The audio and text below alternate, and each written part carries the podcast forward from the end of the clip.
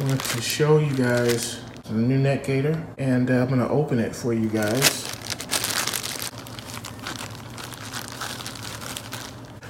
Look at that. Look at that. It's nice. It's my signature right there. Wasn't designed by me at all. I had nothing to do with this. The company that's behind this believe in my vision and design some things, and this is one of the things they designed. It's very great material. I mean, it's really good material. Made in USA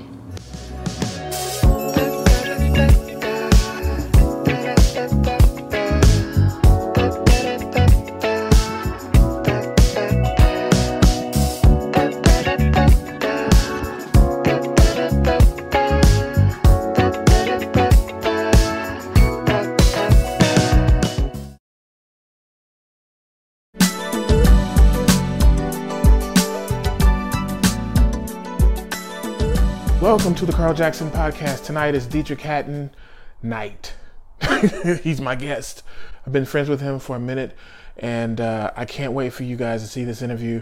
A lot of informative information. A big announcement is going to be made tonight about him and I working on something. A uh, lot of good conversation tonight. I really, really was impressed with this conversation that we had. So we're still in the middle of pandemics. Everybody is doing everything from their office or their home. Let's get right into it. Deitrick Haddon. Welcome to the Carl Jackson podcast. I'm delighted and excited that you guys are watching us on the CJC network and also listening on all podcast platforms. Today I have a special guest who I've known for years. We're going to get right into it. You know who he is. He's the legendary, iconic Deitrick Haddon. What's up, brother? Carl, Carl, I'm your special, special guest, dog. We brothers. we are brothers. We are brothers, man. Carl is my brother from another mother, y'all. We How you fought. doing? We did it. we did it. We made it, mom. we made it, mama. We made it. We made it, mom. man, I am so glad that you did this with me today, man. It really means a lot because we go back way back. As a matter of fact, um, I probably did the first few videos when you first started uh, doing videos. So I got lucky enough to say I did some of the first videos, but now he's moved on. Now he's to bigger directors, bigger budgets. No, man. You don't have time Carl, for me now.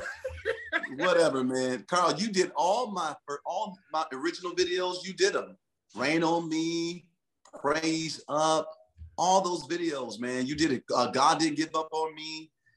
I mean, we we were innovative way back when, man. I, and we were doing videos when it was not common for gospel artists to do music videos because they were telling us we have nowhere to play play the video. If we do, if we spend all this money on the video, where are we going to play it on the Bobby Jones Gospel Show? you know, right. and but we were we said forget that, man. We got to do videos, man. And uh, and we partnered together and got it done. And we and uh, and people talk about it to this day, man. They say, man, you you guys paved the way for contemporary edgy music and music videos being important to gospel artists. And and so i'm proud to be a part of that movement and you ought to be proud of it too man. Man i am proud of it. As a matter of fact i was just telling somebody the other day i said there are three deitrick haddon videos that i think are like the best of all time. One is rain on me. I directed that one. Ha ha ha. Uh, but um the second video was one that didn't get played a lot, but I got a I got an email from David Talbert, who directed the film uh, with Forest Whitaker, this Christmas movie that he. Oh, I love that movie too. Shout anyway, out to him. Yeah, shout out to Dave. He sent me an email. And it was the and it was the video for um, "Won't Stop Praying." And oh! he, he sent me an email. He goes, "Doc, you killed that video," and I was like, "He just sent me an wow, I was so man. happy that he sent an email and he was basically complimenting me. He had just finished directing First Sunday, the movie, and it was about to come out like the next week. And he That's sent me an email. He said, Carl, "Do you remember when we got talked about and scrutinized and rebuked? The cigarette." the kicked us out of the church because we left we i just i wanted to be i wanted the video to be smoky right i wanted to have this smoky club feel not that we were smoking we're not trying to promote smoking but we decided to leave that little incense in the little ashtray on the on the uh, Fender Rhodes piano. It's a whole vibe for me, you know what I'm saying? But man, they took that thing and they ran with it. And it actually added to my popularity. Like Deitrick Haddon doing all this crazy stuff. and when they yeah. really locked into me, they're like, no, he ain't crazy. He's creative. He's, that's the guy, you know? That so kind of helped with, you know, people checking for me. That was the video that I got the most emails for. I'm I'm serious. When Dave Talbert sent me that email, I was shocked because I didn't even know he knew me. You know what I mean? I didn't think he followed, you know, other directors right. or other whatever. So to get that, and he was like, that video is the beast. And I'm gonna take now. I'm gonna tell you my third favorite video that I did not direct that you did, and mm-hmm. that's mm-hmm. I don't know who did it, but they killed the video, and that's well done. That oh, video. make it to heaven. Woo! Make it in, I'm not gonna lie. That I wanted to direct that one. That was woo. Well, you would have killed that too. You would have killed it. We had yeah, the little ballerina in the, in the in, up under the bridge with the piano there. That was crazy with all the smoke. That was crazy. I don't know. I can't remember who did that video. Yeah, I don't know either. I was gonna ask you that. Who did that video? Because I don't. I don't remember. I, I remember Shout I didn't do it. Did it. I'm not trying to take your credit. You did it, man. Whoever did it, I can't think of the names. Oh, a guy named Damien. That video was. Oh, it was. Lord, I need to, I need to find out. I, I, need to look that up so I can give him this credit and make sure I give him uh, a shout out. And I would, you know, like I said, I I give credit even if it's something I didn't do. If they killed it, they killed it. In that video, he killed it. That video. Yeah, man, and that was a that was a big song for me. Well done is a huge song. You know, I got some of them songs where if I if I'm there in concert, they won't let me leave the stage without singing those particular songs. And Well Done is one of them. Uh, uh, uh, lost uh, uh, Sinner's Prayer is one also. Sinner's Prayer. He's able is one of those songs. You know, there's a there yeah those songs where you got. If I walk up the stage and say God bless you, and they say no, we're gonna come back and sing He's able. Sing it now. sing it. you have people at your at your bus with guns and knives. I'm like, exactly. you gotta go back over there and sing that song. Man, he didn't even sing well done, man. Forget it. you on the bus trying to go to sleep, and he's like, "You better go back on that stage. Go back out there." But you know, and, and that's that's a good thing, man. You know, when I stop and realize, like, I've really put in my work. You know what I'm saying? Because I can yeah. do a a whole concert and not even sing the songs that people want to hear. yeah. You know, and still people still walk away satisfied. But like I said, there is there are those few songs that you have to, those are like career, you know, defining songs. And that's uh well done is one of them. Yeah, man, that that video, I'm telling you, I, when I first saw that video, I, I was I, I went like this. I went back into my seat and I was like, wow, that's how you move people. That those visuals was right on time with those lyrics. It worked. Yeah. So tell me about um I want to go go back to how you got started, but before we get into that, I want to talk a little bit about the first Blessed and Cursed movie. A lot of people don't know this that I actually was going to direct that movie. You remember that? What happened? I, I, what happened was we can't say on the air. But anyway, what happened, what happened was I, I, just wanted to I want to say that because a lot of people ask me, not now, but when it first happened, they were like, You his guy, why you direct that movie? So I wanted to put on record. Actually, I still have the email where you asked me to direct that film. But wow. it was political stuff. You know Bull what I'm talking about. You're huh? political bull. it was some political stuff that happened, and I basically declined. I said, you know what? I think Deitrick should do, you know, his this the way he wants to do it with the, this other group. But we do have a couple projects that we're going to be working on next year. We can't talk about it, but oh, it's getting bigger from here, man. It's it's, it's getting bigger. If they if we could if I could only say what we're working on, there's two major projects we're working on. I can't talk about it, but when I say it's fire, woo! Carl, we like the bad boys of gospel, man. We the bad boys. Jackson, bad boys for life, bringing it back, man. When we do this film, eh, it's gonna change the game. Jackson, and, and gospel music is ready to be changed. They're ready for the game to be changed because it's kind of flattened out. People, everybody just walk, running around singing praise and worship, but not being artists and not bringing the art to the game and so I believe that there's a resurrection of artists that are coming back. You know what I'm saying? But we gotta we gotta be at the helm mm-hmm. of it of it as we always have been. You know, and when so I, we I'm excited about it. When I say Haddon and Jackson are bad guys, Haddon and Jackson are back. Come on now, it's about to be crazy. That's all I'm gonna say. As a matter of fact, I've been getting emails. I just put like a couple months ago back. I said, "Hey, great call with Deitrick. We got something cooking," and I got like, I went to sleep. I woke up. I was like, Deitrick is huge. I had so many emails in my inbox. Hey, I want to be cast in the movie. Hey, when is the casting? When is it? And I was like, wait a minute. I just said we were talking. I didn't say, I didn't say we were. I was like, Deitrick, I didn't know Deitrick rose like this. But you know what, hey, Carl, you know, it reminds me of back in the day, man, when we used to dream and talk about all of that. You know what right, I'm saying? Right. We would have those conversations about, man, we're gonna make movies, man. This movie gonna do it like this, and we're gonna do it like, you know, and to see you know, those things come to pass, man, in your life and in my life, it blows my mind, you know, that that we were able to do it. I'm gonna tell you how was I was able to do the first film though, Carl. That's probably why you didn't do the film. It wasn't a whole lot of money in it. uh, don't tell nobody. Carl, so listen, man. This is my secret. I'm only gonna give it on your show. Oh yes, exclusive, guys, exclusive. Because I was traveling to LA trying to figure out how to get the budget, trying to get these networks and these uh, film companies rather to to check for my film because I felt like it was dope. It's gonna be something fresh for gospel, you know, mixing gospel with secular and all this kind of stuff, whatever. And they kept hitting me with, man, you go, that's about seven million dollars to do that. Six million. I got somebody got a budget that said six million dollars. That's going to be five. It's going to be seven million, between five and seven million dollars to do what I was envisioning. Because when I sit down and I'm pitching something, you know, my brain is going, you know how I am. I make it bigger oh, yeah. than life. And we're gonna do this. It's gonna be, you know, I paint the right. picture. I'm an artist, so I know how to paint the picture. And they say, Oh yeah, you're gonna need seven million on that. and I'll be like, well, well, uh, okay, can you give me seven million? I'm not giving you seven million. I got money over here. I can't give you that. Right.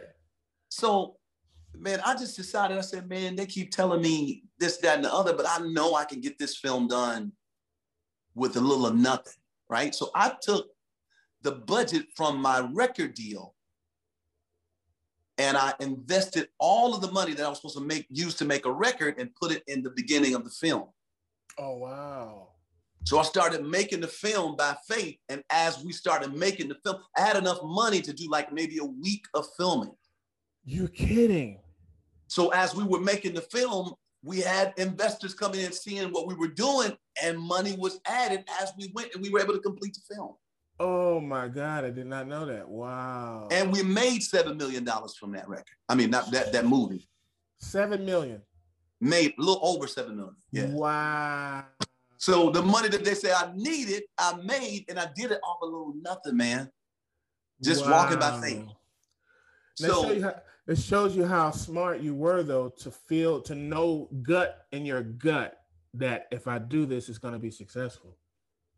That's what it's all about, man. It's about following the signs and following your gut. I, I believe that God has given all of us everything we need to accomplish our goals. He put it in us. It's already in our hands. We just have to tap into it. A lot of us, we like to look externally for somebody to validate the dream that we have when you really need to tap into what's internally and tap into what you already have the resources. And something just clicked like why would i spend this money? Why would i spend this 185 round there look, look, look around there on a record when people are spend, I, you know you know i need to put that in the film. I can do at least a week and get this rolling get this rolling. And things started coming together man. And we made a movie for little of nothing and what's crazy is people don't give you credit for this, but I'm gonna give you credit. You were the only gospel artist at that time. I don't know any even since really that also didn't just do a movie for yourself. You brought in a gazillion of other artists to be in a film that they that had some of them had never even acted. Yeah, it, it was crazy. It's safe to say this, Carl, that there was no gospel artist that had written produced, and directed their own film until I did it. Right. That's in history. Right. They don't want to give me that respect, but nobody had done it.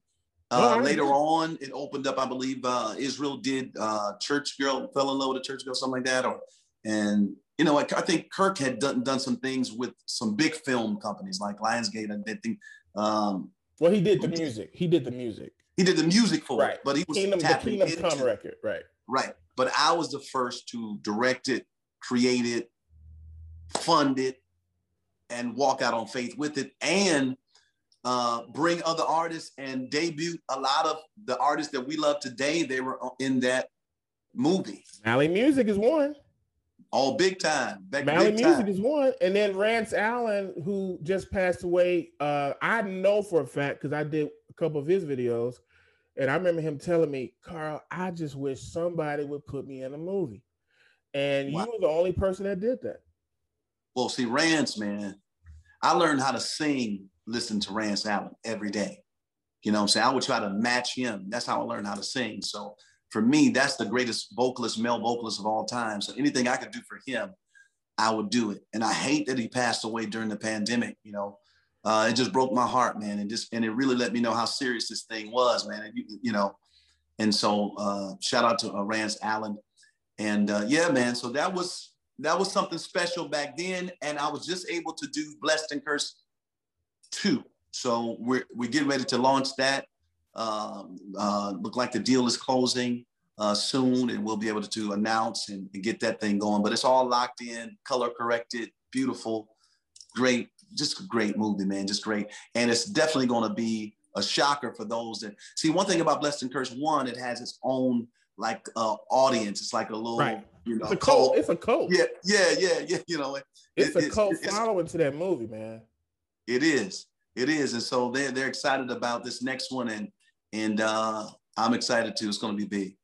So, um, what you basically said is, is I was a dummy for not taking a back end participation fee on and Cursed One.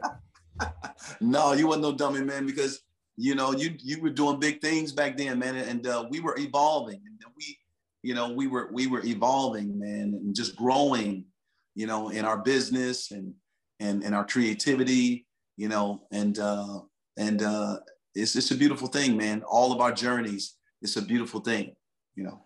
So let me let's go back a bit. I want to talk to you about how you got started in gospel music. I don't even think I know the story because the only story I know is the story that uh, one of the executives at Tyscot told me years ago. But it's a it's a vague story about how you actually was going to be an R and B singer and you went gospel. But I don't know if that's true. So can you can you tell me and the audience that's watching and listening, how did you actually get started in gospel music?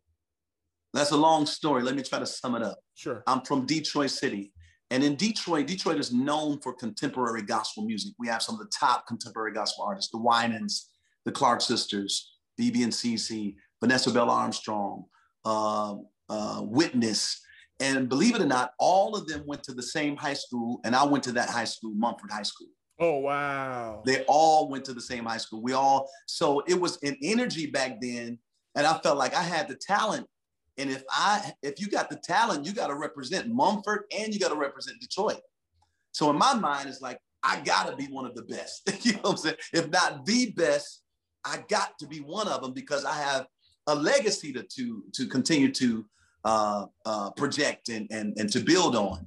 Right. And so that's what really motivated me to do gospel music. But during that time, so since you brought up the R&B thing, during that time and era and that time, I also was feeling myself when it came to R&B music, you know what I'm saying? Because I always believe that you can make R&B music that is not, that won't Absolutely. send you to hell. You know what I'm saying? They used to teach us if, you, if it's not Jesus, Jesus, Jesus, right? You going, to, hell. to hell. But in my mind, I've never, I never seen it that way because I like Stevie Wonder songs were great. Michael Jackson songs were great. It, it wasn't raunchy, you know, demonic songs. They were great. It was just great music. Al Green, and I studied all those guys.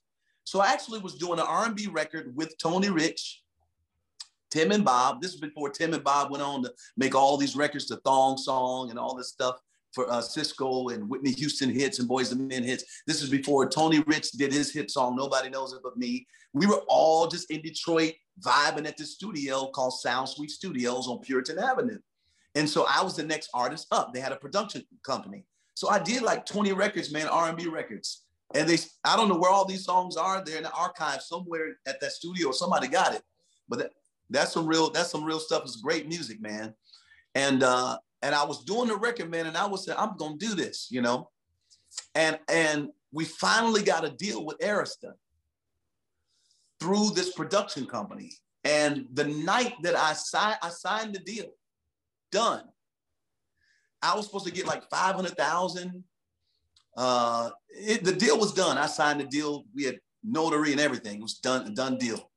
And everybody was excited. Tim and Bob, you know, they, they, they produced half the records, and Tony did some songs, and this guy named Brown Mark, who was a Prince's producer back then, he did like five songs. So we like, man, Deitrick Haddon gonna be like the new Babyface, you know. He's singing, you know, all high and everything. Man, I went to I went home that night, man. I really feel like I had an encounter with God. And it was like I had to make a decision, man. And, and God told me that there was more for me to say than just be singing about some girl, you know Right, right. He, he's I put more in you than you just to, just to limit yourself to sing about a woman. And and uh, I, I remember that day, man, just like it was yesterday, man. I just broke down crying in my room, man. It was like, and it was in at night, and it was like the sun was shining through my window, man. And God was. I had a real encounter, man. And all I could do was call the studio and say, I'm not coming back there. And they could have cussed me out. They could have told me, man, I'm gonna sue you. Man, we finally got, we invested all this money in all these songs, and we finally get a deal through this production company. And you gonna talk about you ain't coming back. You better get your, you know. They, they didn't do none of that. As, as a matter of fact, the lady said on the phone, she said, uh, she, she started crying because she was like, God told me earlier today that you had more to say. So she said, I knew that it was wrong when I had you sign the deal. oh, wow. That's a true story. She said, I knew it was wrong. She said it was, it was just too much money for me to just pass up. You know, if you were willing to do it, I was willing right. to do it. Right. You know what I'm saying? We finally got an artist signed to Arista. You know, it's not, it wasn't easy back in the day to get signed. Nowadays, you do your social media, you got some numbers, you can get a deal. But back in the day, to get a deal with Arista, that's a big deal. Like you own your way, you know and they would invest real money in it. And yeah, man, she she just told me, man, and I never looked, I never went back to the studio. And from that point on, uh, Tim and Bob flew to Atlanta, moved to Atlanta, and they started working with uh, uh, L.A. Reid and all that that company, and started making all these hits for everybody. Uh, Tony Rich went to Atlanta. Everybody shipped up and went to Atlanta. He got a Grammy off. Nobody knows. And here I was in gospel music, struggling. right, right because I said yes to God, you know, for my life. And I'm not, I'm not judging anybody else. And this, this is the crazy thing, Carl. I promise you, this is a true story. For about 10 years straight, 10 years, Tim and Bob, Tim Kelly, Tony, and all them would call me every year, once a year, say, D, you better get your butt out here in Atlanta we just played your music for this executive. I mean, these big executives. We man, I'm in the car with uh, with, with L.A. Reid. He just heard this song, this song. You need to be out here, man. Every wow. year they would wow. ask me to come, and I would tell them, "No, y'all going to hell." I would say, "Y'all gonna bust hell wide open, y'all. Y'all some niggas. You're selling out. You need to come on to Jesus." I said, "Your father's a pastor. Your father, you're a preacher, Tony, you. I mean, I would go off on them every year, man. Wow. But they would always come back. One, I remember uh, Tim calling me saying, "Man, I got to deal with RCA." Done. He said, "I just got to deal with RCA, and I need you to be the first act on the label." and because we need to put out all these records we did because they had a, man the songs were incredible yeah they were we incredible hit songs yeah, that nobody heard absolutely and and uh, i just wouldn't do it man if they call me today, I say, what time? What time we gonna be? and where do I sign? so let me let me ask you something though. That that's a nice pivot. What was in you that made you decide to just say no to that? Because was it because you saw what happened to other people that were in church that went to the other side, like Jodeci or whatever, or was it just you just had a a calling that you felt that you couldn't deny or you couldn't portray? That's a good question, Carl. That's a good question because I believe it's a little bit of all of that. I believe it's a little bit of religion because I was living in the house with my mom. She was very spiritual, praying all day. My dad is a bishop. All they thought about was church, church, church. And I was the minister of music at the time. Right. So I was over the choir, But by night, I would go to the studio and record my baby. You know, I was in the studio rocking out. Right. And because I was like, man, I can't, I can't, you know, I want to make world music, love songs, life songs. That's what I wanted to do. And I had that vision for myself early, but it was a tug of war. Right. But I still do believe that God didn't want me to do that deal at that time. It doesn't Right. didn't mean that he didn't want me to ever do it. In my mind, is you don't ever do it because you're gonna go to hell. Right. And as time went on, and I began to make my way in gospel music and started to see how crazy it was and evil it was in the gospel industry, I said, wait a minute, why would it's the same thing? It's the same It's, just- thing. it's, the, it's the same evil, the same stuff you can get into over there. You can Actually- get into it right here, and worse because I was gonna say you put it on the front over here. To me, it's worse. Over here, you you if you you are what you are. You're doing what you're doing. The audience accept you for you. Over here, you're putting on a persona of perf- perfection, but behind closed doors, you get invitations to do everything. I Or- mean, everything. Or you sleeping with half the members of your choir. I ain't calling no names. That too, all of that. So as time went on, Carl, I just matured out of religion. Right. Like life happened to me. Right. And when life began to happen to me, I started just like weighing it out and judging it all. And and and I had to find God for myself outside of my parents and that whole church world. And so that's why I say today, if you ask me to do a secular song, I would do it because I know that every good and perfect gift comes from God. right. It's people that categorize the gift, and it's men that pervert the gift. Right. But every gift comes from God. And so I had to grow into that understanding. And so now you can see me writing a song. I wrote, I wrote three songs for Usher's last uh, record was Beethoven. Uh, uh, you decide, a song called You Decide, Say What You Want. And uh, I can't forget, think of the other song, three songs on there. I've been working with, I wrote some songs with Mary J. They're not out yet, but, but I've been able to write a lot of songs because I understand that this is a gift from God. This Right. should not be suppressed by religion.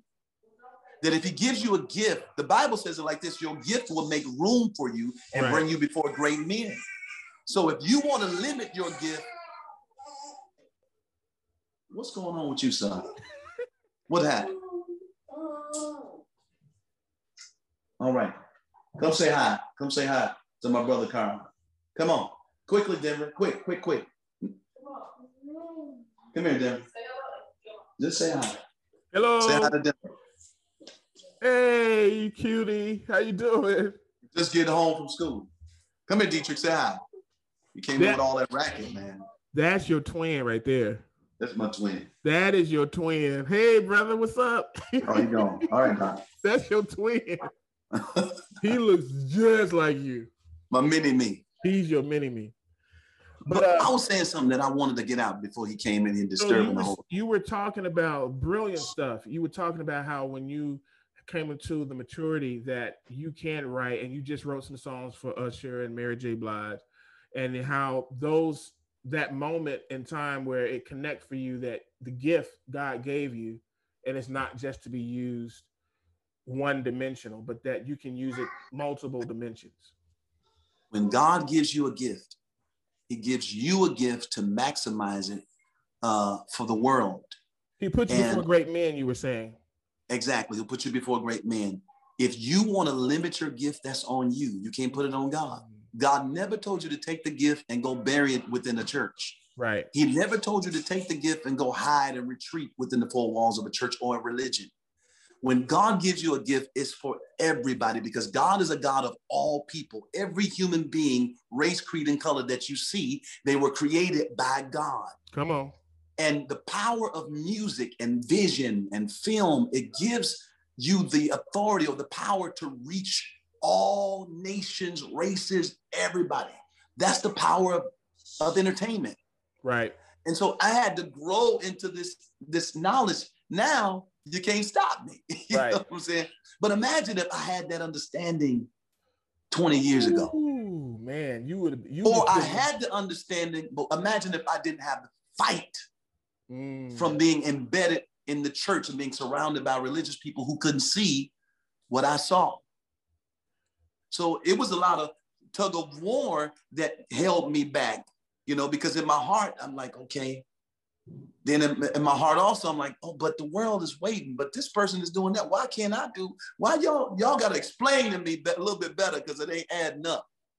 You see what I'm saying? Yeah, absolutely. It's funny. But I'm gonna tell you, man, Carl, when I when I realized you got to move on from just playing church with folks and doing church with people and just singing gospel songs and church songs. And no disrespect to it because there's a place for that. People need spiritual songs. I'll always make spiritual songs because I'm a spiritual person. I always share the gospel because I'm not ashamed of the gospel, but I'll do it as God gives it to me and not just because it's a routine and a system that we're in. I'm not out of that system. I'm out of that. So if I want to write a love song, I'm going to write it.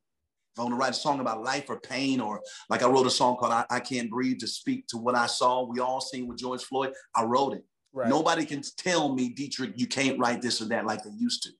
Right. You see what I'm saying? Right. And, and but uh, go, go, ahead, go, ahead. No, no, please go ahead. I was about to say something. I, I was leading up to something. I, yeah, Lord, you said it was something that you was gonna say. I was, I was. This I'm gonna ask you. What was you finna say? Don't lose the thought. That's what this was getting ready to say. well, if you if you think of it, please say it. But I'm just gonna add this, interject this. I saw what you just said and just described when I was a child of the '80s, and I saw Al Green could preach on Sunday, do a whole gospel library of records, and still sing love and happiness. I saw how he still had the anointing even when he was singing love and happiness. It was so powerful. I remember seeing him in concert, and you can't tell me he did not have some form of a relationship or at least an, an anointing. I don't know about his relationship, but he had an anointing to do both. Man, Aretha Franklin is another one. Aretha Franklin, if you listen to any of her gospel stuff, you cannot listen to it and at least not one time hear one of those songs and start crying and feeling. Man, let me tell you something. I took my wife, my first date, I took my wife on uh my wife, Dominique, my new wife. I got you. I, I, hey, I'm not even stepping on that, right? I mean, right. I you, you know, her. I know. right, right. I took her to the Nokia Theater to see Aretha Franklin live, and I couldn't contain myself, man. I broke out in tears when she started singing, uh, I never loved a man yeah. the way that I yeah. love you. Yeah. Dude. And she sat on that piano, man. And I just started crying, man. Like, and she would look at me like, what's wrong with you? I was like, you don't understand. Like, this is Detroit. This is right. Auntie Aretha. This is right. the Queen of Soul. Right. This is gift. This is music at its best. He's sitting down. This is gospel. This is soul. This is this is this is everything that embodies who I am. This right. is what made me who I am. So I, it, it, got so overwhelming, man, that I just started crying. And, and we were double dating with my with my boy C and his girlfriend and they was just cracking up at me, man. I'm talking about I was tears, man. I was like, y'all don't hear this, man. And then I ran into Teddy, Teddy Campbell, uh, Tina's husband. Who's the drummer? The drummer, by the way. The drummer. He was at the and concert. a great singer too. Great singer. He was at the concert too. And we when we met in the lobby, he said, Man, I started crying when Aretha started singing. I never that song. I said, I was crying too, Daddy. I said, man, he said, man, people don't know that that's that was it. That's it. you know? And so, man, if I can't, you can't get me around some good singing, like from the gut, and I don't feel something. You may get some tears. And it's weird how people say that that they sing that's of the devil, but every perfect gift comes from above. That gift came from God. Comes from it's, God, it's, man. It's, it's your choice how you live your life with the gift and how you want to use it or express it but the gift still came from heaven. It came from heaven, man. And and uh, you will go to a Aretha concert, man, and you will feel the spirit. When the Holy Ghost hits, she'll go to shout. Right. She would jump up and start dancing on the stage, and she don't care who, and everybody just get with her. Hey, ah, all the white people, everybody, they, hey, we catching the spirit right now because she didn't care. She wasn't ashamed. And, and I'm, I'm glad you mentioned like Al Green. He was the blueprint. He Aretha, was a blueprint. I'm glad you mentioned him because man, when I think about Al Green and Aretha Franklin and people like that, they were the blueprint, man, to show you how to navigate and use your gift in both the church and in the world. They would use their gift to praise God and to lift women up and to lift people up and to sing about life. And so they were the blueprint. And the church fought them for that when they should have embraced them because we have so many talented people that are birthed within the church, but they're called to the world. Right. You see what I'm saying? Yep, absolutely. DMX is one of those people to me. DMX to me, and I say this uh, before he died, even you know, so I'm not saying anything that I didn't say when he was alive, but to me, he might have ministered to more unsaved people than than than the average Sunday morning church service because he went where they were at and he was living as they were. So he understood it. It's almost like he became one of them so that he might win them to Christ, almost in a way. And uh, you know, he had to carry his thorn. He he wasn't perfect, but God uses imperfect people to, to, to raise his message. And, and when you hear DMX pray, when you hear him preach, when you hear him teach, that was some that was some God in there. I'm sorry. Oh, absolutely, absolutely, absolutely. He, we seen him become a praying man. That's what we've seen him become and his prayers were good enough for God. I think I put that on the post like his prayers were good enough. Him just just attempting to do what is right is good enough for God. It may not be good enough for religious people because you wasn't wearing a suit and ties and running around shouting and doing church stuff. But him just, you know, being being willing to go in some of the hardest places, man, say, hey, come on, y'all, we're gonna pray. you know that way they're gonna cut up. They about to cut up, but he said, man, we need to be covered. You know what I'm saying? That's that's that's a man of God. That's what I consider to be a man of God. You know what I'm saying? Because and uh, I wish, man, I, I say I say to myself, I wish I had known DMX. Like I feel like, like I could have, you know, related to him on, on some levels. You know what I'm saying? And help put Absolutely. things in perspective. And I think that's one of the reasons why I want to do what I'm doing. Right. Because I feel like my calling is to be there for people, man. Right. People that the church disregards. Right. And the church that don't consider to be worthy of God or being used by God or having a relationship with God. I want to be there for people.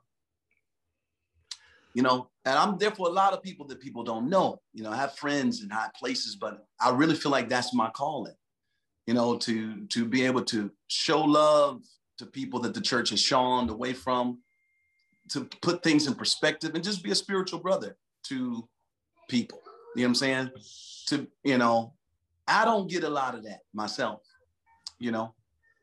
I so I, I want to be that guy that that that that somebody can count on, you know, that they can share something with and know that they ain't going nowhere. You know what I'm saying? It's right, right. Here. And we're gonna pray about it. Right. And we're gonna get you, and we're gonna get you delivered before your situation is exposed. We need more people, man, like that, that you can count on, that you can go to, an accountability partner, somebody you can, that you know would be praying for you. If you tell them you got a drug addiction, they ain't put whispering and telling nobody else. They saying, okay, we gonna, you know, let's let's figure this out. you know what I'm saying? We're gonna get you some prayer, we're gonna get you some help. I'm gonna go with you. I'm picking you up, you know, because we got to cover this. Because the minute the, the media get a hold of it, it's gonna be a big old spectacle. But what if the church was more like that? People you can count on to cover you when you're in the midst of your hell, when you're in the midst of your stuff, when you're in wow. the midst of your struggle. The church, what if the church was really people? That's who Jesus was, man. Right, right. He was somebody you could talk to. Right. Right. When you were yet in your sin, you can, you know, you can go to him and say, I'm struggling here. Right. And that's why the Pharisees and Sadducees had an issue with Jesus hanging with sinners. Right. Right. You said they told him you hanging with them, you ain't hanging with us. He said because y'all y'all, y'all on something else. Right. but I came. Think about it, man. Sinners gave Jesus purpose because he came to earth for sinners. Mm, wow. Wow. That that's was his reason for coming. That's good. So when you think about a sinner, you think about somebody that give Jesus purpose. Right. You see what I'm saying? Right. Jesus even said it himself. He said, uh, "Those who are sick don't need a, they need a physician, but those who are not sick, they don't need, they don't need a physician. I came to help those that need help, right, and want this love. Right. That's yeah, powerful, man. man. That's powerful. Let me ask you something. So, how do you feel about? So, looking at your career and and seeing how you started in gospel and decided to stay in gospel and what what inspired you to want to become a pastor? I mean you have so many hats that you wear from being a filmmaker from being a, a singer. I see you as a filmmaker now more than a singer it's crazy. But a filmmaker a singer an actor pastor what what made you decide you know what i need to go on and, and become a weekly pastor and, and really start a church and really make this thing deeper? What what what inspired that? Because you did it in Detroit. I know you did that in your first right, right, you know, marriage or whatever. But what made you want to continue and then do it out on the West Coast? Well, I've always been groomed to lead people. I'm just a natural born leader. Right. Um, I've been leading people since I was like 13 years old. I was put over the entire choir, 100 voices of adults, you know, 13 years old. So it's it's a natural thing for me to give instructions and to delegate and to lead and, and give people vision, cast the vision and say, this is how we're going to get it done. It's always been like that. You know that. Right. And so it was just a natural progression. But I'm gonna tell you what, man, I when I came out here to Los Angeles and I had my new life, my new wife, knew everything, and had new kids and everything, and I was just making more money than I ever made. I was fresh off of Preachers of LA, executive, one of the executive producers of that, one of them along with Lemmy Plummer and Holly Carter. I was an executive producer of Fix My Choir. You know, you know, just just just out here relaxing in the sun and going to Disneyland with my kids every other day just because, you know. Right. Uh, I would go and try to find a church here in Los Angeles. Like I purposely would just search. I would say, "We let's go to this person's church this Sunday. Let's go over here, the City of Refuge. Let's go over here." And I'm never, I wasn't getting what I was looking for. Mm. Because I'm, a, I'm more of a Pentecostal apostolic guy. I believe in healing, miracle, signs, and wonders. After you give me a deep revelation of your knowledge, I want to see demonstration. Mm. Come on. Like, I don't want you to just talk about it. I want to see the pastor on the street preaching, laying hands, winning, baptizing people. That's the way I grew up. Like the pastor don't just talk that talk. He about to get out there and roll up his sleeve and say, "We just talked about it. Now let's go do it. Win let's some souls." About it, right? And, and, it's almost like a. That's the way I've I was that's the way I need church. Right. I wasn't really getting out that out here in LA. But I was still I was committed to. I met my wife at City Refuge Church, and she was in the choir. So I met. So I was going there. and That's the that was my go-to. And I was trying to convince Bishop Jones to let me just be on the team, you know, to help right. him because I I don't necessarily have to be the guy in charge. Right. I can be the guy next to the guy helping the guy look good. I love that position. Right. To where the focus and, and the weight of responsibility is not on me, but I can help lift some of that weight and make the guy, the main guy, look polished and clean, make it look excellent. You know, I'm that guy. Right. So I was trying to get Mr. Jones, you know, I, let me let me help you with this. Man, I see where this area is here. Let me help you there, help you there. Like, you know what I'm saying? I didn't have any aspirations to pastor a church again, though, because I was done with church stuff he looked at me and said, one day at church, he said, Deitrick, you got to go start your church. said, oh, wow. He said, what you waiting on? You should start your church. Wow. And and and and when he said that, I felt like God was speaking to me through him at right. that moment. Right. Because I didn't tell you this part. I was sitting on the patio of my house, just relaxing, and I heard the voice of God speak to me, just like he spoke to me in that room I told you years ago when I was going to go and do the R&B record. Right. Spoke to me the same way again and told me, Deitrick, now I want you to get up and go preach the gospel. And I was like, no, I ain't going back to doing church. I'm gonna preach the gospel through these movies, through this right. television, through this, you know I'm saying? Like I'm, I, I'm, I got it going on right here. I can do it in an unorthodox way. I'm gonna preach the gospel at Disney World when I get this ice cream. Exactly. ride this ride 15 more times with my kids. Yeah, man. And uh, the Lord told me, He told me I'll take it all away from it from you if you don't get up and do it. Oh, and wow. the only thing I could think of was my new wife, my new kids, my all all my money. said, oh wow! I said no way. So I called my parents, man. You know they still got the church there in Detroit, both the churches there. And I said, please let me come preach at least three days. Let me do a three day revival. They said, come on. I think I was on the next thing smoking, man. I took my family, packed my family up, my wife, took her down to Detroit, and I preached three days. I think I had they had one week or so to advertise, let people know I was coming church was packed to capacity. I hadn't preached in five years, five or six years. Wow. And uh, and uh, when I was up preaching, I knew that this is something. This is a part of me that I must do. I can't neglect it, and I can't judge God for the things that people have done to me. So mm-hmm. people's lives were changed, man. It was a real powerful move of God, man. People, young people started coming back to church. It was, it was incredible. And a three day revival turned into an entire week. So I stayed a whole week or so. When it was all said and done, I was on the plane. On the way back, I was like, that was close. I was like, I did it. Lord, now let me go you back. To, to, you went to your bank app. Is it still there? Is it still there? Right. and I went back and I said, you know, I did it. And on while I was on the plane, man, God told me, He said, No, the work is not done. Hill City Church, I want you to get more people that are that are just like you that have been uh, cast out from the church. They they messed up real bad, or they whatever for whatever reason they don't want to go back. You know, and God never asked me to do church the way I was doing it. He just told me to get up and preach the gospel and do what I called you to do. So um, that's one of the reasons why I started Hill City Church, man. And I wanted my kids to grow up in a church environment because that's the way I grew up. You know what I'm saying? Right. And I just really couldn't find a church to do it. So we have Hill City Church. And Hill City is now how, how old is Hill City? Five years old now. Five years. Wow. Mm-hmm. And have you seen uh, miracles happen since you've been a pastor that just like mind blowing for you? Man, I can tell you some miracles that happened just in the last year within the pandemic. There was a lady, I started a midnight prayer uh, group. We pray to this day at midnight every night. Oh, wow and for one hour. Yeah, they come and they come from everywhere, from the north, south, east, and the west. Man, we're praying, and I know people just from the prayer group. They, they're they're part of my prayer team. They may, they may not be a part of my church, but they're part of my prayer group. And we pray about everything, man. Anything we could think of, we pray about it. And uh, we uh, a, a lady, Valda from Little Rock, Arkansas.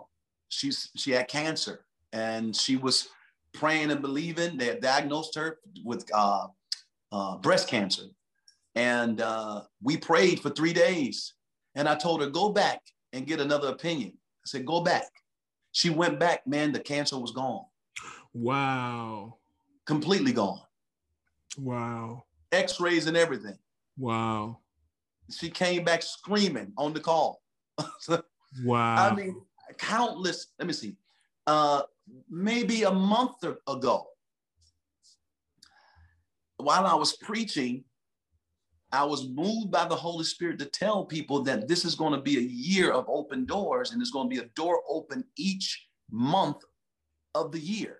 Mm. So expect a big door each month. I seen literally in the spirit realm door, a huge door over January, February, March, April, May. And all you got to do is tap into it to unlock it. Wow. And one thing I believe is that you one way you can unlock it is by some kind of sacrifice where you say, God, you know, I'm going, you know, push my plate back and fast a couple days so this door can be open. You know, I'm old school, man. I just believe that way. Absolutely. You know? Or sow a seed on it, like right. sow a seed into something that's bigger than you. That's not just about you. Like right. what mission or charity or ministry that you can help to support their outreach efforts to help people. Right. Give do it. So I told people to do that. And a lady called me that night in the prayer group. In the prayer group, she screamed and hollered. She said, You told us to give a seed on a door. She said, And the moment I released that seed, she said, My husband was in a coma for three months. She said, In a coma, no response, unresponsive. She said, The moment I sent the cash app on your word when you spoke it, they called me and told me my husband came out of the coma. wow. Wow.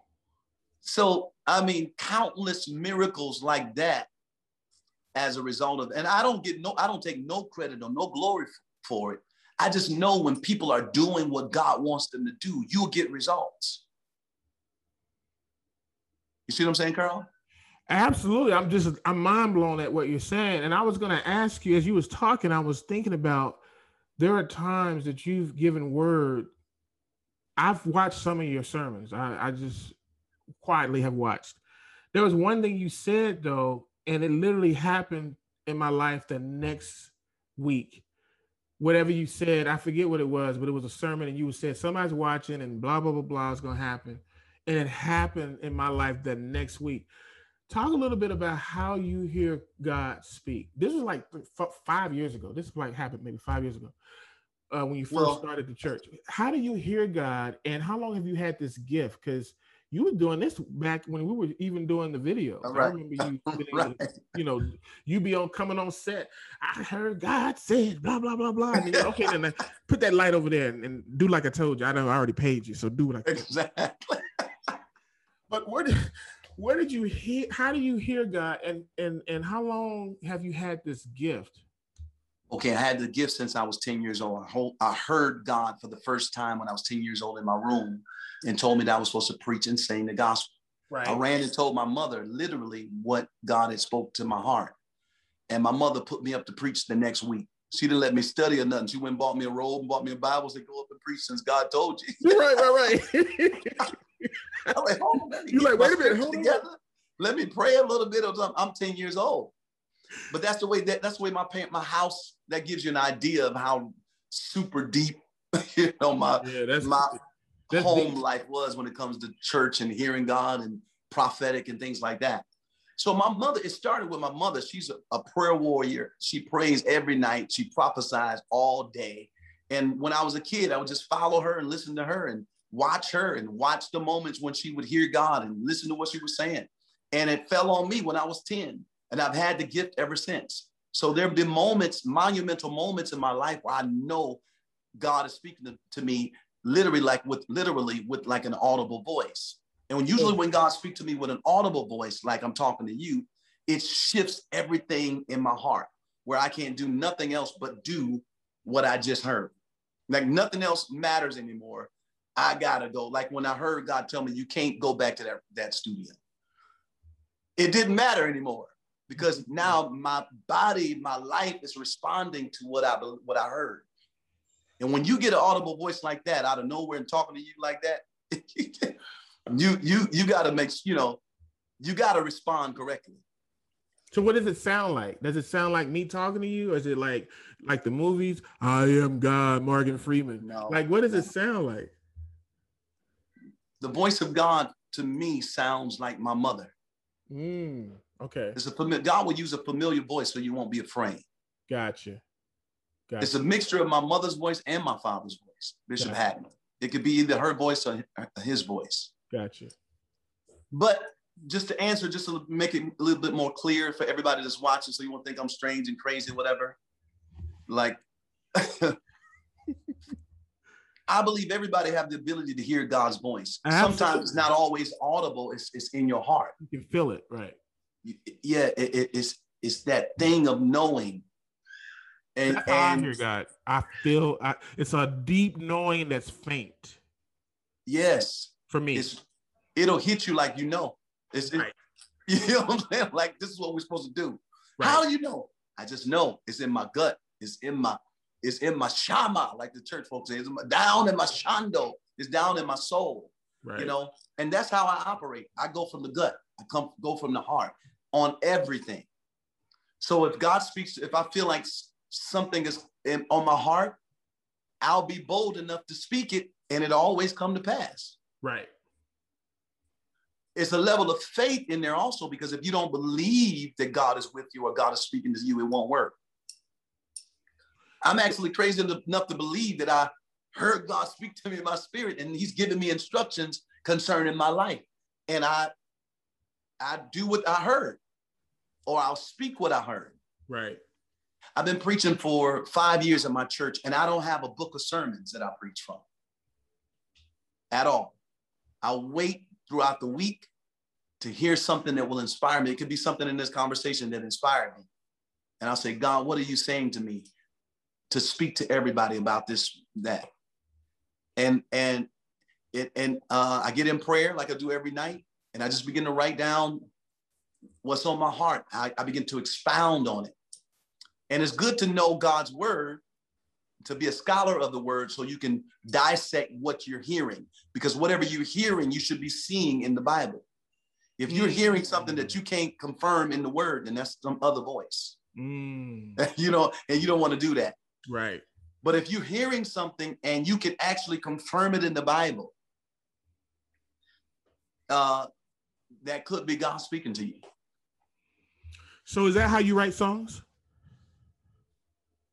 Do you hear the melodies or not the melody, but the the lyrics? Do you like kind of is it like a down load almost where you hear God speaking the lyrics to you, or is it just a gift that's used, you know, use the gift differently? Everybody's different. So yeah, it, you know, write the gift of writing, that is a gift. So and separate. it comes, yeah, it's separate. It, it okay, just comes, gotcha. it just flows, man. It's more like gotcha. catching lightning in a bottle. You know what I'm saying? Like gotcha. when I wrote Sinner's Prayer, I, I heard that entire song in my sleep, in a dream.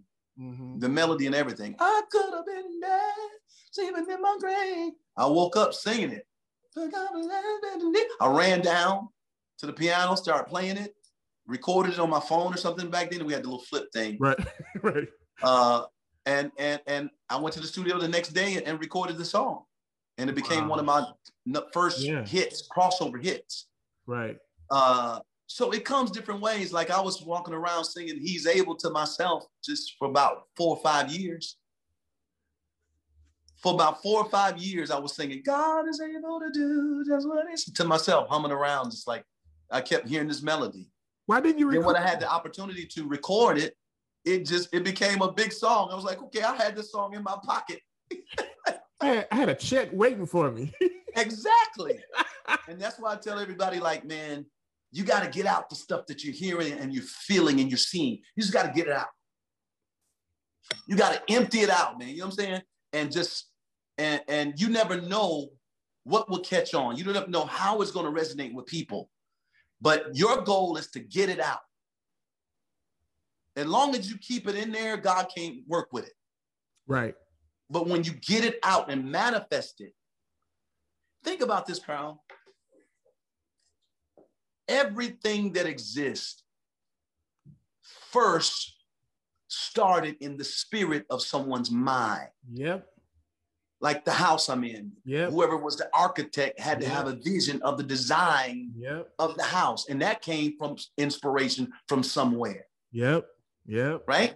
Yep. And so he had to have the ability to get it to an, uh, uh, uh, uh an architect who could uh, write it down and show you how to, how, what kind of screws, how what kind of board, how the width and the depth of how to create this this house. Right. And once you get it out of your mind and out of your heart down to paper, or now on your iPad or computer or whatever, now you can begin to operate and manifest that thing mm-hmm. in the earth realm. Right. Right. So everything that exists always started first in the spirit, yep. a thought. Yeah. I call it the spirit realm. Well, that's the thought of the mind, the consciousness, right. your creative consciousness. And then, but the key that a lot of people don't understand that's most important is that you get it out.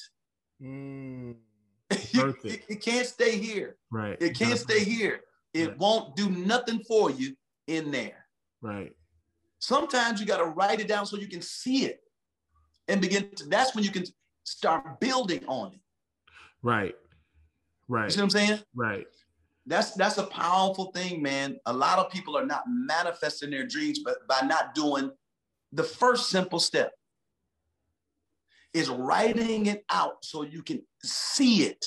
Because mm. if you can see it, you can create it. Right. Period. Right.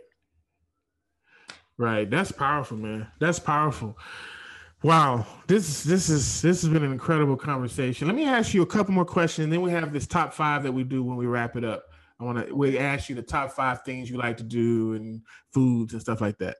But before we get into that, I have two questions. There's one song that you wrote called all I think it's called All Day Long or something like that off the praise. All day yeah. long. Yeah. What made you decide? I, have never heard uh R&B quartet and choir mix sounds so dope as that song. What what did that idea come from to create kind of a quartet Ken Spiritual's music flow with Right. with with with with R&B and a choir singing all those parts like that. Like how what made you think of that? Because this, this that song is crazy to me.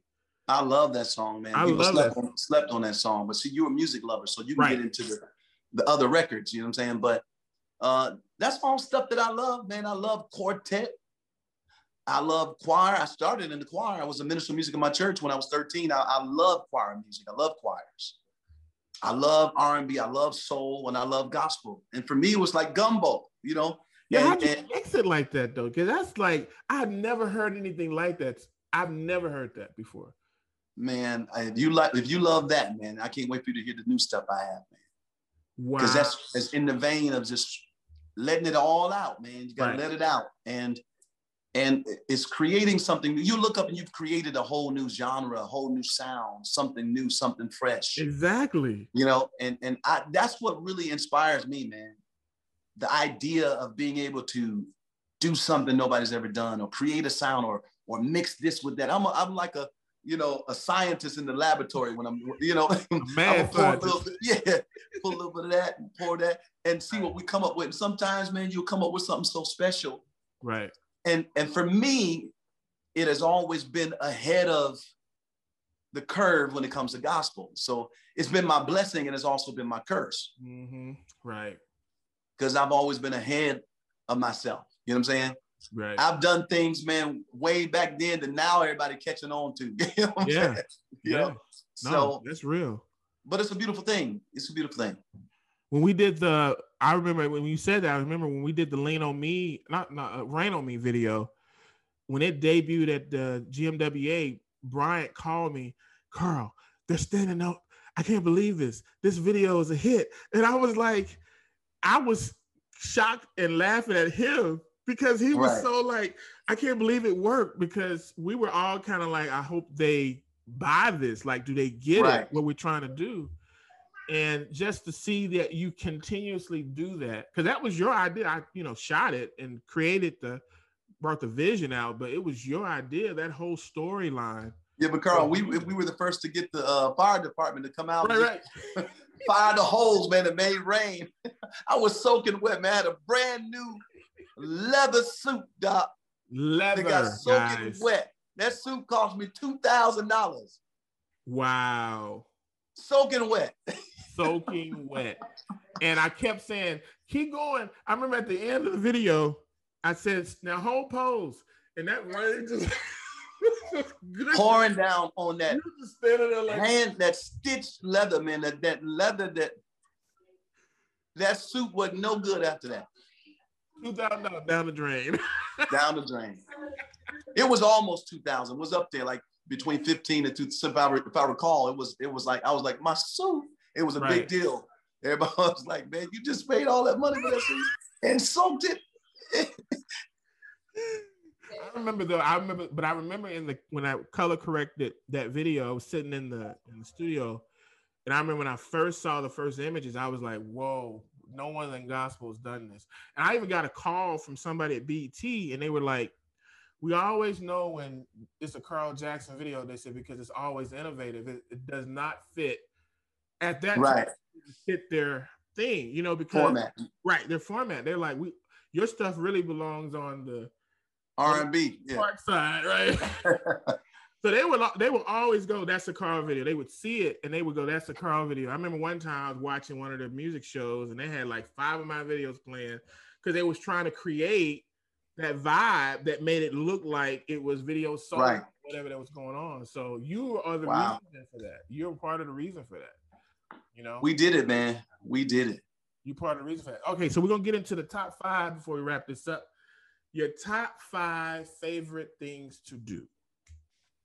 Top five favorite things to do is uh, before before the pandemic, I would love to go to a movie theater and sit down and get some popcorn with my kids, man, and just and I would do it all the time, every weekend. I'm a movie goer. Uh, I love uh, hanging out with the kids. Period. Like just going to the field, running, exercising, just getting out, getting some fresh air. Um, I love eating, man. I eat at restaurants, all different types of restaurants. I love to do that. You know, uh, I should be much bigger than what I am. to say, be honest, where, does it go? I don't know, man, because I love going to restaurants and trying new food and all that stuff. Uh, and uh, what else do I love do, doing? The top five. I'm giving you the top five. Oh, I love making music, man. Music for me is not a uh, it's not a chore. It's not it's not just a job. It's fun.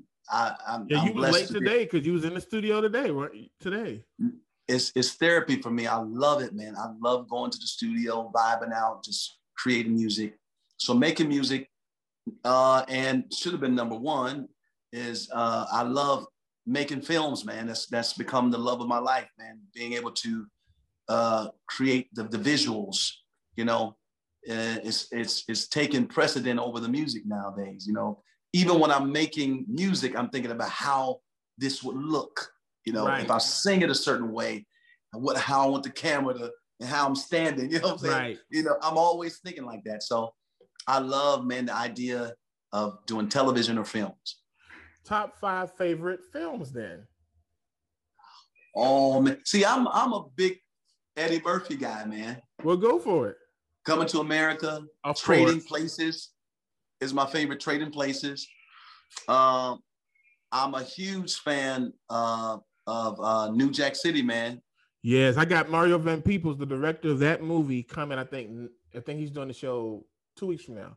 Oh my God, I got to yes. see that episode, man. Yes, he's, he's uh, the show. But New, New, Jack City was a huge part of my life. Uh, huge. Um, huge. Yeah, it was big for me. Oh, we talk about movies that were a big part of your life, man. I was just watching Krush Groove. You remember Krush Groove? Yeah, I remember Krush Groove. Yeah, that was breaking all those movies. Yeah, I love all those movies about the the, the hip hop movement. Yeah, you know? man. Uh, it actually created a movement. Those movies did.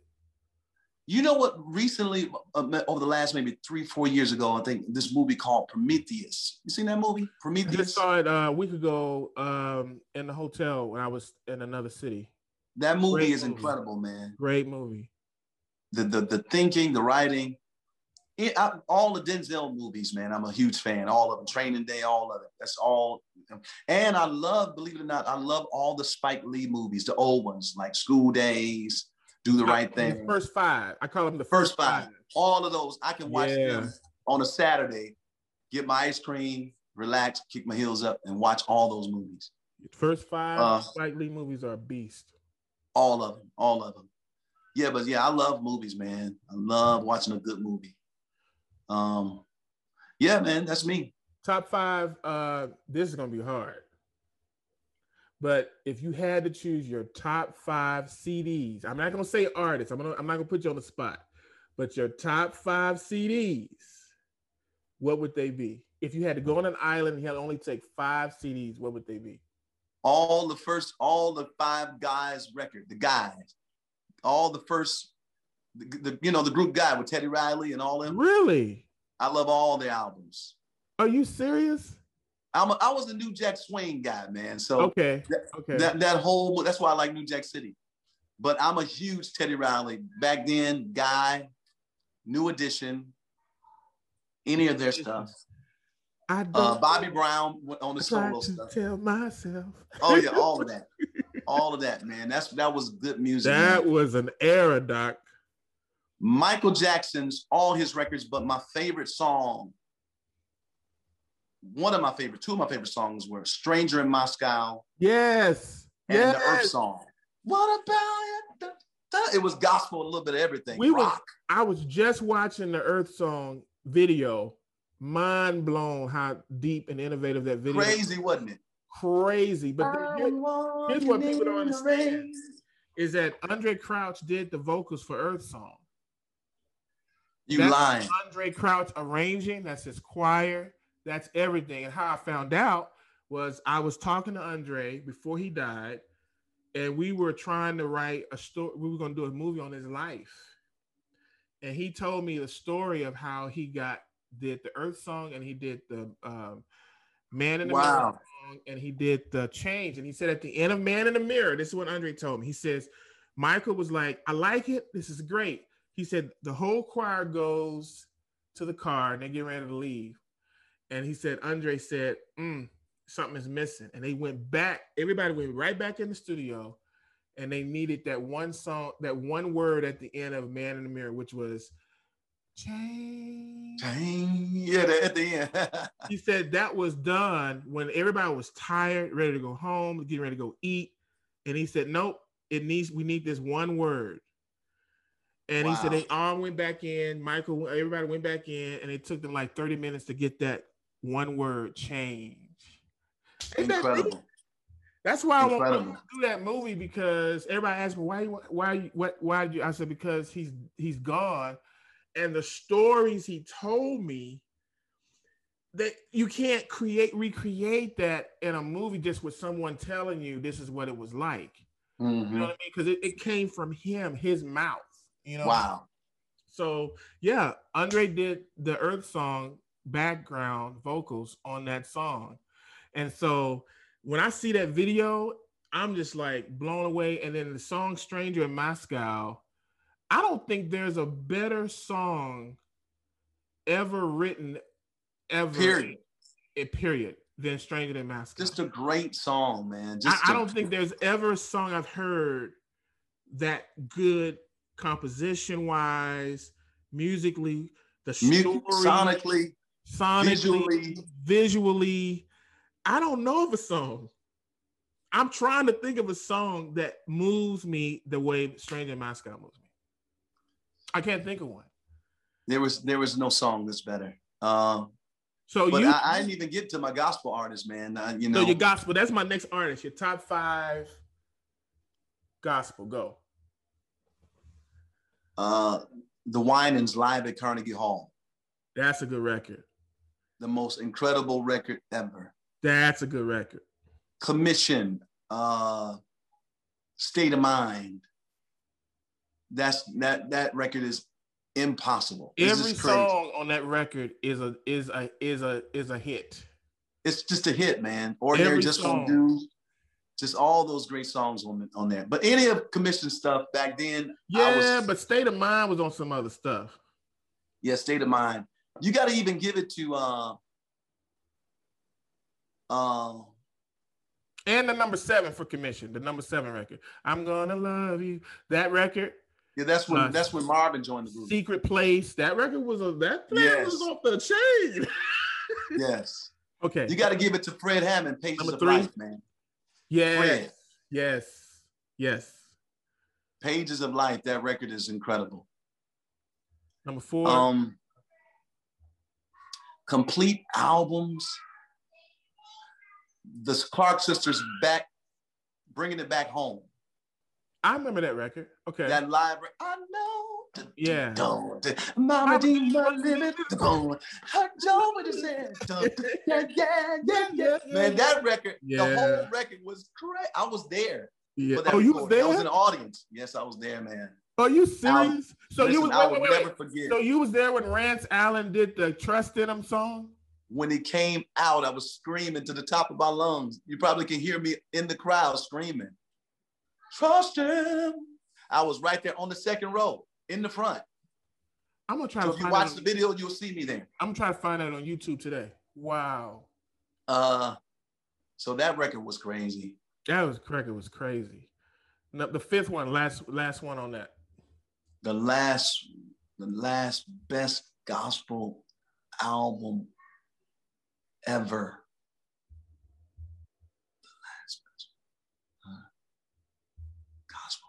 That's hard because you got a lot of people in Detroit from from Thomas Whitfield to Commission to you got a lot of stuff. You got a lot of heat. So I don't know. Yeah, but I'm very peculiar about uh, peculiar about what I get into. You know what I'm saying? I don't, I don't. You know, it could Right. be. I would when, when see what makes it hard is because you're saying the best album, the body of Right. work.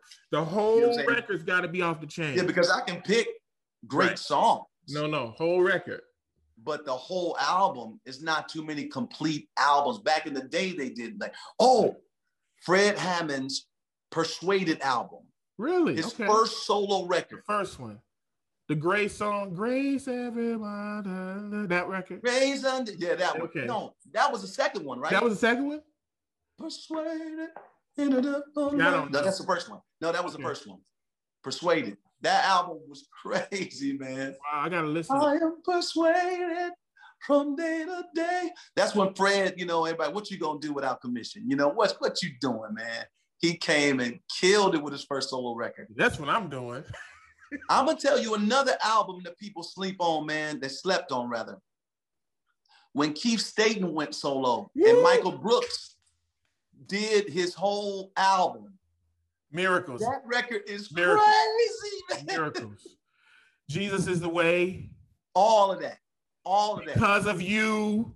All of that, man. All of that. I played it like crazy. People sleep on Keith Staton, but he's one of the best voices. I mean, like rich quality voice. Just I'm gonna say something that you don't have to say. But to me, when I was growing up, Keith Staton, to me, was better than Marvin Winans. And that's saying something. For me, that's how obsessed I was with Keith Staton. And I heard. I'm gonna tell you something. Fred Hammond told me this personally years ago. He said, "I used to be envious of Keith because Keith's voice was so silky." He said, "I could could not get it. How is it that he could do this and I couldn't?" And Fred told me that. Well, let's be I gotta. I, I, may agree with you just a little bit because I'm a huge Marvin Winans. I am too. Nobody's greater. He's like the sensei of all vocalists. That's but what I am saying. because, I, but when when you look at Marvin, you look at the complete package live, how he's communicating with the audience, his his his squalling and being able to be a crooner, all of that. His voice had was limitless. Well, it was limited because he didn't have the high range, but he, he was limitless in the lower re- register. And so we went into it. This was before all the men was trying to sing high. You know what I'm saying?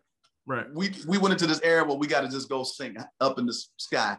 Right. This is when men sounded like men. You know and not saying? like Tone. Eight. No, I'm just kidding. I'm just kidding. I'm just oh, kidding. I'm kidding.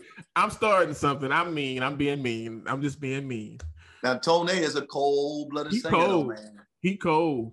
Super cold. cold. yeah. But Marvin brought that resident sound and the confidence that you've never seen in an artist like that, man. To rock a house, even when I'm just communicating and talking to people. So I give Marvin that. He's an all around. But see, that's great. But see, that's why I said Marvin Winans because nobody tops him, right?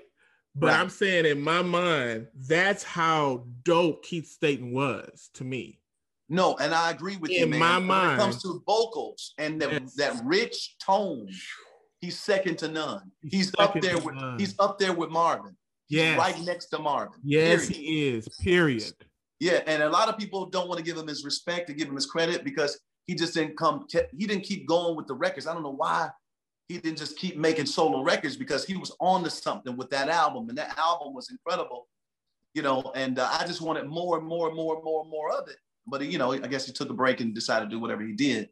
But it still doesn't take away from his legacy and what he accomplished with Commission and what he did with his solo record. Keith Staton is one of the greatest to ever do it. Period. Greatest. Period. And I said, I said, I spoke. I speak for me. He's on. Let me speak mo- for me. I was Keith was my guy in Commission. Everybody went to Fred. They love Fred, but I, Keith was my guy. Yeah, Fred wasn't my guy. It was Keith for me too. Even though that, no, no disrespect Mitchell. to Fred, and Mitchell. Fred, Mitchell. no disrespect to you, man. When you know no, we no, love no, everybody, love you.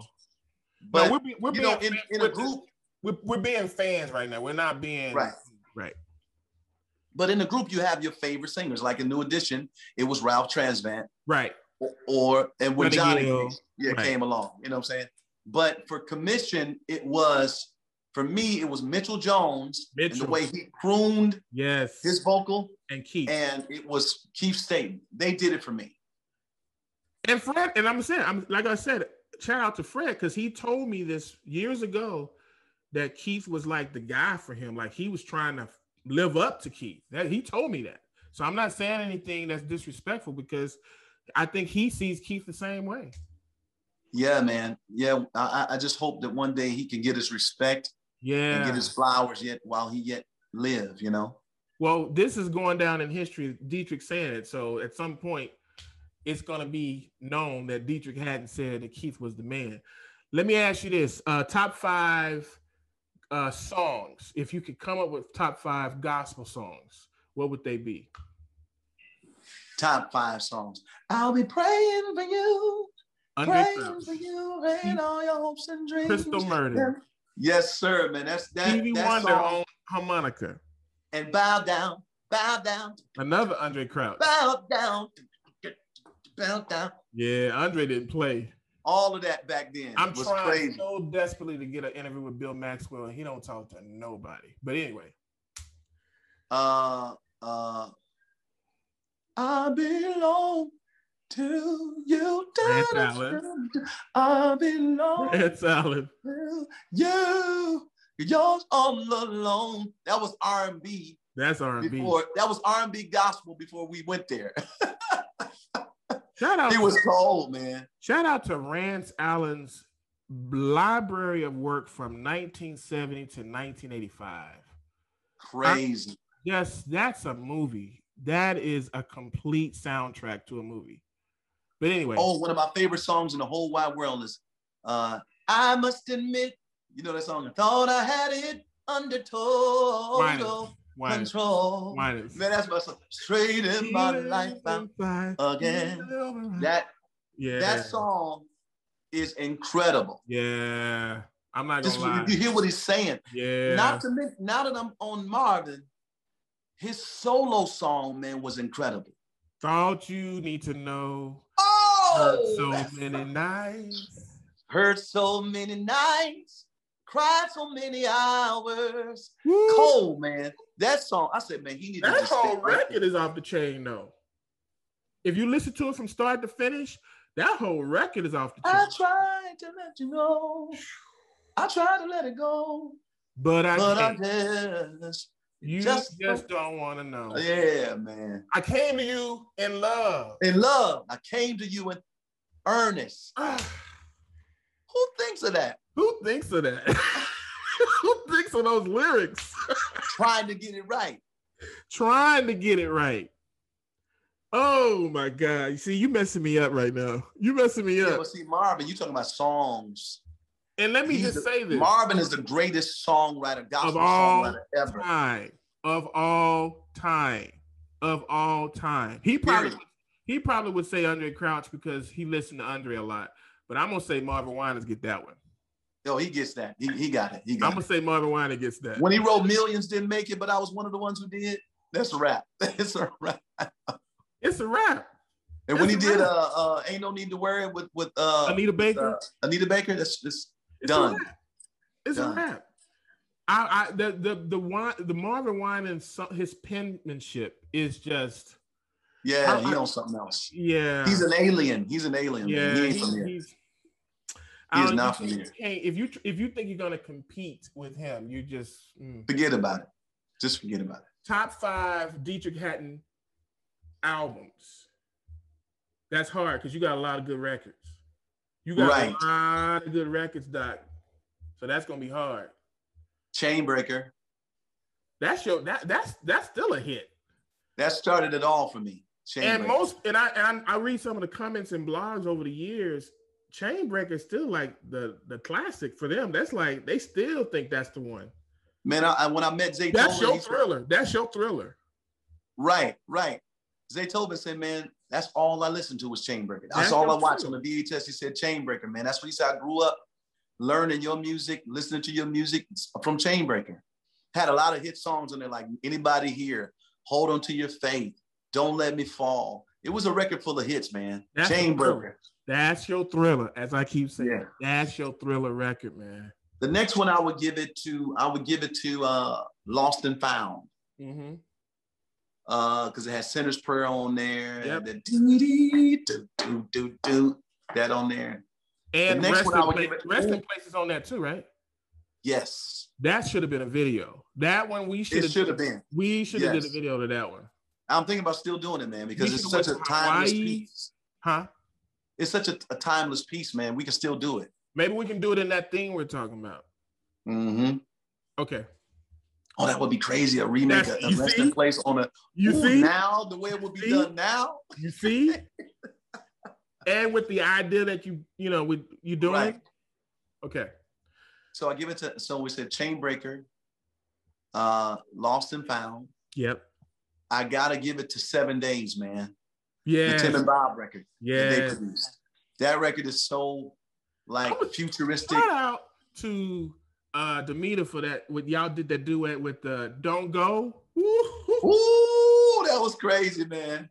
That was crazy. That almost became just a little trivia for y'all. That almost became a video because we, you and I were talking about doing it, and we were gonna do it kind of like a, a play where you guys are sitting at the table. We were gonna do this like this. I remember we were talking about doing a rotated camera where you and her were talking, and but we could never get the budget for it. But Ain't no money, boy. No money, but that that that seven days and my daughter when she was first born um not when she first born but when she maybe a year and a half she would always do this to my computer and i go why what you want to hear she wanted to hear um um uh, uh, you're my salvation. You're my Oh, yeah. inspiration. Uh, that You're guitar inspiration. start that. Bam, boom, doom, bam, boom, He would be like, she would hear that song every day. that album, man, was so cold. That was one of my best works ever. Ever. Gotta give it to gotta give it to Church on the Moon. I won a double award for contemporary album of the year for that Yep. one. And Well Done is on there, Mighty God is on there, uh uh Power, just a record full of hits, man. That was a great season for me. Uh and I gotta give it the fifth one, my fifth favorite. Now, now just mind you, I love them all, so everybody Right, right. know that. Right. I wouldn't put it out if I don't love it. But my favorite of all time was this last one that I just put out that didn't really get the push because it, the pandemic hit. But if you go and listen to that album, man, I got hits on there like Open Door Season. That went to number one for four consecutive weeks. Open Door Season, Gorilla Faith, uh, He's Able, the, the, the with the lost verse on there. Uh, the song called Complete Me, a song called Every Time. That album is probably one of my best records in a long time. we actually played, get the we Huh? actually played well, I was just going to say we actually play the Gorilla Faith video on CJC at night when with the other videos. That that's that song is man. If you listen to the whole album, you'd be like, this album is on some next level. It's up for a Stella Award, uh, for Stella Awards. Uh, well, the nominations are coming in. I think we'll know soon. But uh, if that record ain't album of the year, I'm, I'll be upset. Because when I think of album of the year, right, I think of the body of work. Mhm. right. I don't think about one song. See, that's what gospel do. We get on one song Right. and we, and that's it.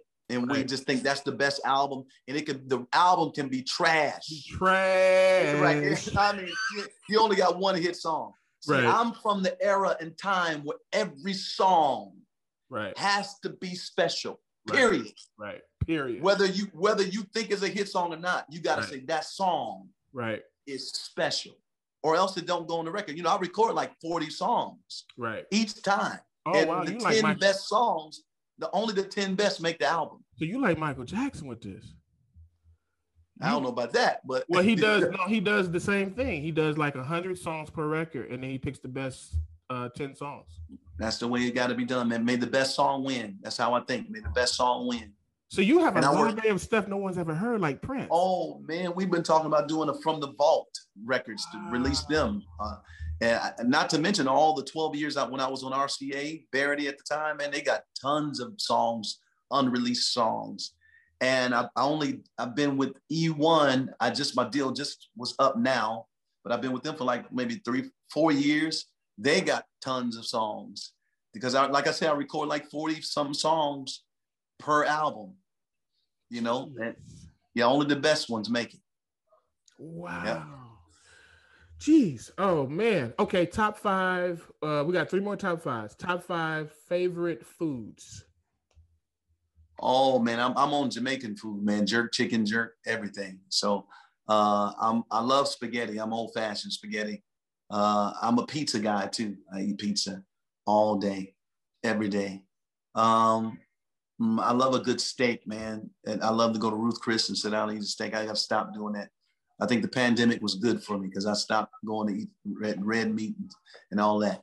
Uh, but uh, I said spaghetti. I said uh, pizza. I said Jamaican food. So one I more. s- Uh, and since I've been here in California, man, I love to go to Cholos and eat uh, Mexican food. Yeah, I'm gonna say the best Mexicans out here, right? Yeah, that's I, I love it. I, I can eat that all day, every day. Uh huh. Top five places that you visited any country. it Doesn't have to be any. It doesn't have to be just cities in the United States. It can be any country because you've been a lot of countries too. Uh, top five places. Well, cities, countries, or places. Yeah. Man, something happened to me when I went to Kenya, Africa, man. Mm. And come to find out, most of my fans are from Kenya, Africa. They they buy my records more than any country, more than any state in America. All my Are you fans are there. Serious. Wow. Yeah, man, it's on. It's documented. Like when you you know they give you the paper, they give you the data, to let you know where you're really strong in what countries or whatever. And Africa is where I get the most support and record sales, and they love me out there, man. But when I went to Kenya, man, I can't explain it. I was in an open field there, man, and I was I was doing like a sound uh, check before the concert, and some I had a I had a spiritual experience there, man, on those grounds. Mm. Uh, so Kenya, Africa. Uh, uh, one of the top five places I like that I've been is Germany, all throughout Germany, not because I like it, because I didn't like it. I I hated it, man, because it was just so spooky and yeah. the food was just so Yeah. uh, not good. It, Yeah. was, it wasn't good, man. yeah. And I'll never forget Germany. I toured all the, the army base bases there. Uh, so I went to all those and did a concert at all of those. Um, uh, top places, man. I love to go to I love to go over to Disney World, man. I love to take my kids to Disney World, man. It's like, you know, I love hanging out in Vegas. I love that. Vegas is like a grown folks Disney World. It You is. know? Mhm. and uh and I'm living in my favorite place, man. To be honest with you, California. Right. I love it here. Ever since I've been here, I never look back. They always telling me, Detroit, when you coming home to Detroit, I said, Never. never. That's when I'm coming. Never. Man, with the weather year round, once you get past the little earthquakes, the little tremors, Yeah, right, right, and right, right, right. and and maybe the potential wildfire, you know, you know, you get past that, the smoke, you know, California is the best place to live, man. You yeah, know, I'm, I'm right down the street from you, San Diego, and I I love I love, love it, man. I Love love it. There's no better place. I will never go anywhere else. I'll always be in California. top five things that you like about your wife, your new wife, your new family, your new thing. Top five things you like about the wife. Oh man, she's uh very beautiful inside and out. She's very highly intelligent. She has two degrees. She's very in tune with my vision. Mm, that's so important. Yeah, she's in tune. She helps me. She's actually the executive pastor of our church. So she really runs the church, the business of the church, man. And, and our, we run our church like we're a mega church that's been around for 50 years. Right. I mean, our our we got it together here at our church, man. Uh, and she's the reason why we we're we're, we're tight like that. Um, uh, f- five things I love about my wife. Two more. Two more things. You've done three already. I, I said she was smart, intelligent. Uh, oh, I love I love the fact that she's not uh, your average first lady. Like she's very outspoken. She's, she's very uh, bold, and she don't care what people think about what she feels. She feels like she has the right to. Uh, she owns her independence, Right. and she has the right to speak and and and and and have a voice. I love that she's a strong black woman. I love that. That's you know, she's not she's not weak. She she don't care. You know, right? I love that man. Uh, in the final, she's like the greatest mother ever. Mm. I was like, you you've done this before because you're so perfect at it. Like everything she does is perfect. She knows exactly what to do, when to do it. Where I'm fidgeting around, trying to, should I do this? What should we do? She already knows. She's just like, it's natural for her, man, to raise kids and, and to mother our children. So she's just the best mother ever, man. So. And the final top five, find your top five. You you are you are the immaculate trendsetter dresser. So your top five designers, if you have them. Right now, I'm on some Scotch and soda, man. You know Scotch and soda? I've seen their stuff, but I, I I don't know the style like I knew like a Tom Ford or something. Yeah, it's all London based. It's, yeah, it's just they, the way they, they have mix one store here in San Diego in the Fashion Valley. Yeah, you should go, man. You should go because they're on something. They they got this unique thing going on that that you don't see most people. People are not they they're not tapped into it yet. Okay. But once they get catch wind of what they're doing, you're gonna see Scotch and soda everywhere. But it's definitely London based. Also, um, uh, uh, top five, top five brands. Um, I'm not really big on the Gucci stuff and the Louis stuff, man. So you don't really have designers you follow like that? I don't. I don't. I'm more of like what I see, and it's more of a feeling for me. It could be some old mm. cheap thrift. So you do vintage, right? You'll do whatever. Yeah, right. Yeah, that's me. That's me. I can go to a vintage store and and and come away with something that's that you know spectacular. A thrift store. I love thrift shopping. You know stuff right. that. Yeah. So you got to do that one. So we'll just end it with this. So what if when you get to heaven, what do you hope you hear God say to you? When I get to heaven, I gotta hear "Well done," man. I've been singing it for years. I better hear him say "Well done." I better hear him. Right after singing all all these years and getting other people saved, I need to make sure I hear him say "Well done." You don't want him. You don't want to hear God say uh, the password is incorrect. right. Oh Lord, I'll be like, wait a minute. I've been singing all these years. Well done, and that wasn't the password. yeah, man. Man, I appreciate you doing this with your brother. Uh, we got to do this again. Maybe when we on set, we could do another one when we on set. Yes, sir. And I appreciate you, man. I look up to you. Um, I look up to you for your style, your vision, uh, how you've been able to keep it moving. We didn't even get into your television stuff because, I mean, that's so big.